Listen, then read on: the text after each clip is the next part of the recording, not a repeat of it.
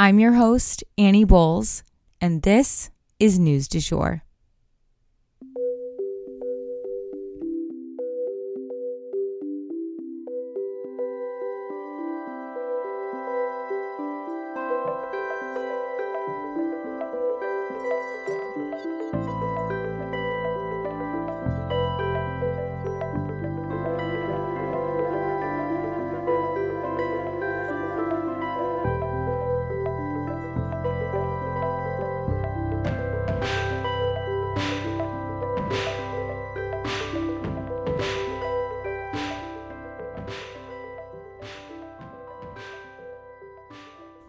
Hey everyone, and welcome back to the News du Jour, a calmer space to consume the news.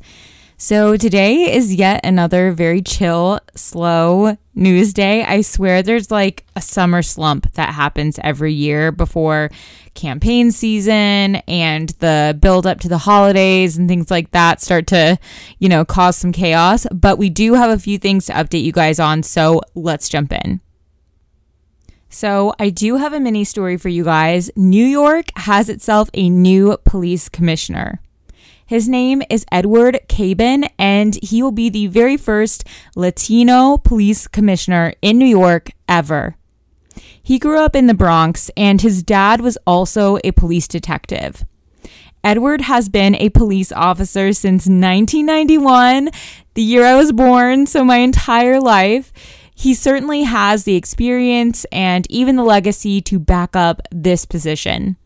The police officers who who he spoke to when he made this announcement were cheering his name, Eddie, Eddie. So, pretty cool and a new chapter is starting.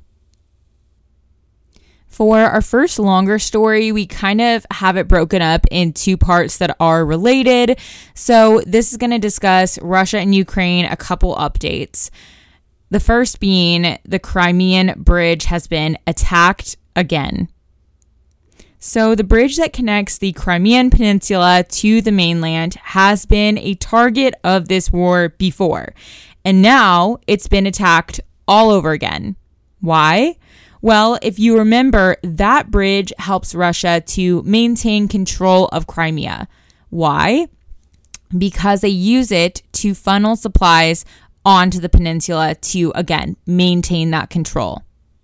It's also a symbolic bridge. If you guys remember, this area was taken over prior to the war in Ukraine, and Putin opened this bridge himself, kind of as a symbol of Russian control in the area. But this bridge is also vulnerable. You know, there aren't really alternative routes for Russia to get those supplies to the peninsula. So now they're going to have to make repairs before they can transport things onto the Crimean Peninsula.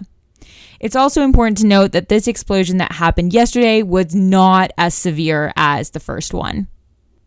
Russian officials have obviously blamed Ukraine for the explosions, and let's face it, they done it.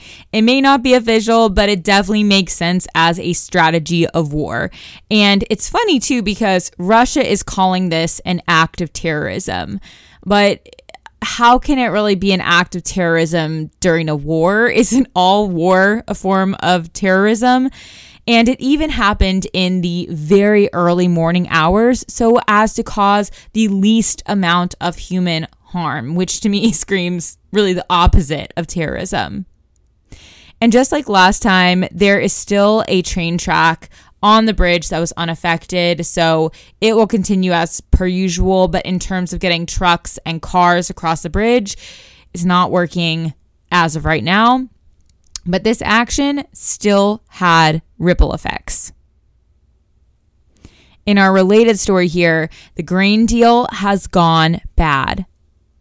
So, following the explosion of this bridge to Crimea, Russian officials announced that they were revoking their part in the agreement to a deal regarding the export of grain to feed families literally around the globe.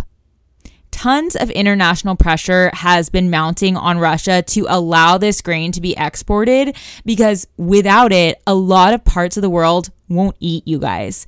So, places all around the world are on Russia's ass to allow that grain to be released. Now, Russia is saying that the deal was kind of one sided and that they will gladly become a part of it again once the playing field is leveled in terms of the terms. So maybe this is just a temporary setback, but it definitely reeks of retaliation against Ukraine for this whole situation with the bridge. And unfortunately, it will be people all around the world who are paying the price. And next up for today, I have two climate related stories to go over with you guys. First up, monsoon season dials up a notch with climate change. So, India has always had a robust rainy season known as monsoon season, where torrential downpours are the norm. And I would know actually. I was caught in a monsoon when I was in India in 2010. We had to drive from New Delhi up to Dharamasala in the Himalayas in the middle of a monsoon because the monsoons had gotten so bad that they grounded all the flights.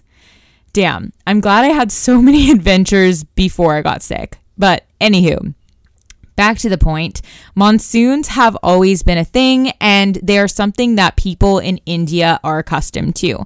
They really work their lives around this time of the year. But the climate crisis is actually kicking things up a notch to the point where over a hundred people have died this monsoon season, according to the Weather Channel. This latest wave of monsoons has schools and colleges closed, roads caving in, and hundreds of homes collapsing in India, you guys. And again, these are roads and homes that have survived many previous monsoon seasons. So, this is definitely a particularly bad one. Hundreds of people have also been badly injured, especially in the Himachal Pradesh region where things are particularly mountainous. According to the AP, people are also being rescued via helicopter by the hundreds as well. A lot of them are tourists who do not understand the power of these rains. Hi, that was us. And they've gotten stranded amid mudslides and rushing waters. People have also gotten sick from the rains as well, or they've been forced to be outside where wildlife has gotten the better of them. You know, snake bites, among other types of animal attacks, have been reported due to people being outside when they should have been in the safety of their own home. Relief camps, though, are being set up for those who are now homeless, but whether or not people can get to them that's another story. These rushing rivers that used to be streets are preventing people from getting where they need to go in a lot of cases. And monsoon season, you guys, it runs from June to September.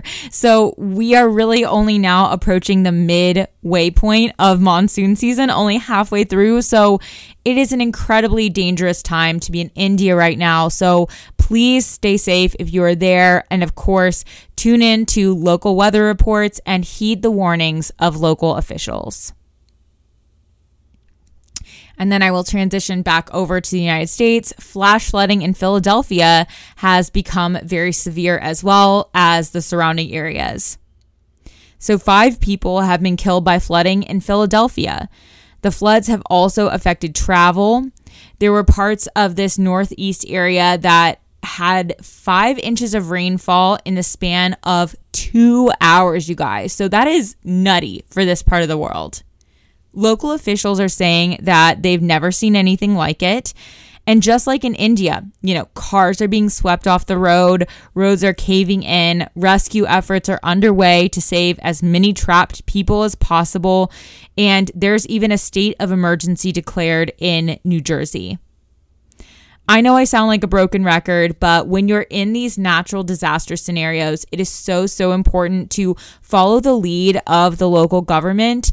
If they're putting out these warnings or advisories, they're trying to keep you safe. So be on the safe side, better safe than sorry.